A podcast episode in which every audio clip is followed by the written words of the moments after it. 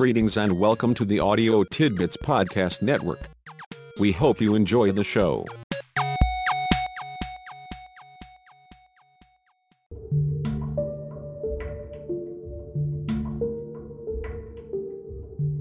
Thanks for giving me a few minutes to share a couple of thoughts about leadership and taking care of business. I found an interesting book that has some ideas worth consideration. In Leadership and Self-Deception, Getting Out of the Box, produced by the Arbinger Institute and published by Berrett-Koehler Publishers in 2002, I discovered what I think is an important truth for everyone but especially for leaders. It starts with a simple but rather strange proposition. Self-deception determines my experience in every aspect of life. There you go. Let me share it again. I don't know for sure about you but I personally find the assertion very strange. Self-deception determines my experience in every aspect of life. Okay, I'll move on. The argument works like this. 1. An act contrary to what I feel I should do for another is an act of self-betrayal. 2. When I betray myself, I begin to see the world in a way that justifies my self-betrayal. 3. When I see a self-justifying world, my view of reality becomes distorted. 4. When I betray myself, I enter the box. 5. Over time, certain boxes become characteristic of me, and I carry them with me. 6. By being in the box, I provoke others to be in the box with me.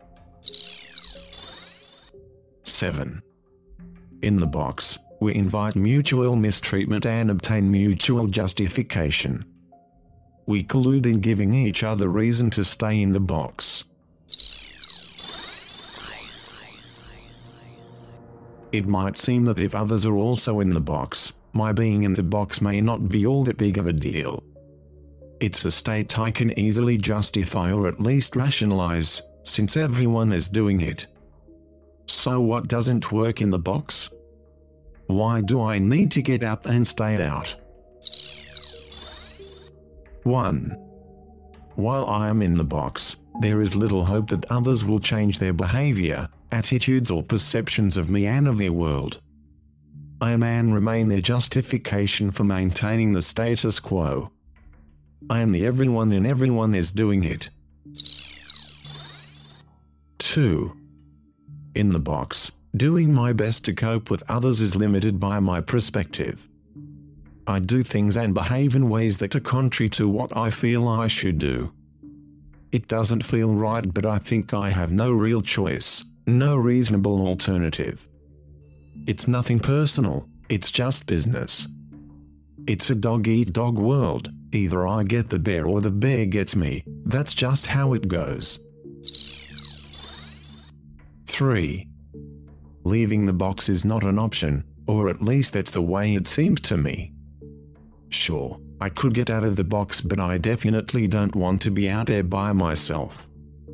Unless everyone is leaving the box or nearly everyone is leaving, I will just stay in the box where it is safe, even though it does not feel quite right to me. It's just business. 4. I know that in theory we could all sit down and talk this over but it is certainly not going to happen. Communicating about how we feel and what would be the right thing to do is just not how to take care of business. As I said, it's business and talking about feelings, personal values and what we truly believe is just not how business is done.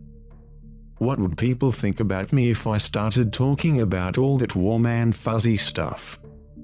It's for sure I'm not interested in finding out. 5. Even if I thought climbing out of the box was a good idea, and I don't, I would need a whole new skill set. I'm a business person and not the warm and fuzzy type. I have to focus on getting the job done and not on all the touchy-feely stuff. I don't have either the time or interest it would take for implementing those new skills and techniques. It's just not me.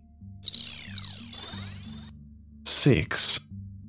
Changing my behavior is not something that is either needed or wanted by me or by those I do business with. We are all comfortable in the box or perhaps only think we are comfortable in there. My point is that it doesn't matter either way. It's how business is done and everyone is doing it. There is not much point in thinking about getting out of the box anyway. I have been in there so long that I don't think I could get out if I wanted to. I don't have a clue about how I would even start. The folks from the Arbinger Institute have included a few how-to tips for me just in case I decide that staying in the box may not be something I'm sure I want to do. Here is how it works. The moment I see someone else as a person, with needs, hopes, and worries as real and as legitimate as my own, I am out of the box. It is no more complicated than that. Can I do it? Maybe I can, but maybe not. Here's what I can try. Don't try to be perfect. Do try to be better. Don't accuse others of being in the box. Do try to stay out of the box myself. Don't focus on what others are doing wrong. Do focus on what I can do right to help. Don't worry whether others are helping me. Do worry whether I am helping others. I can certainly stay in the box if that is my choice. It is unlikely that anyone will fault me for it. As everyone knows, it is just business.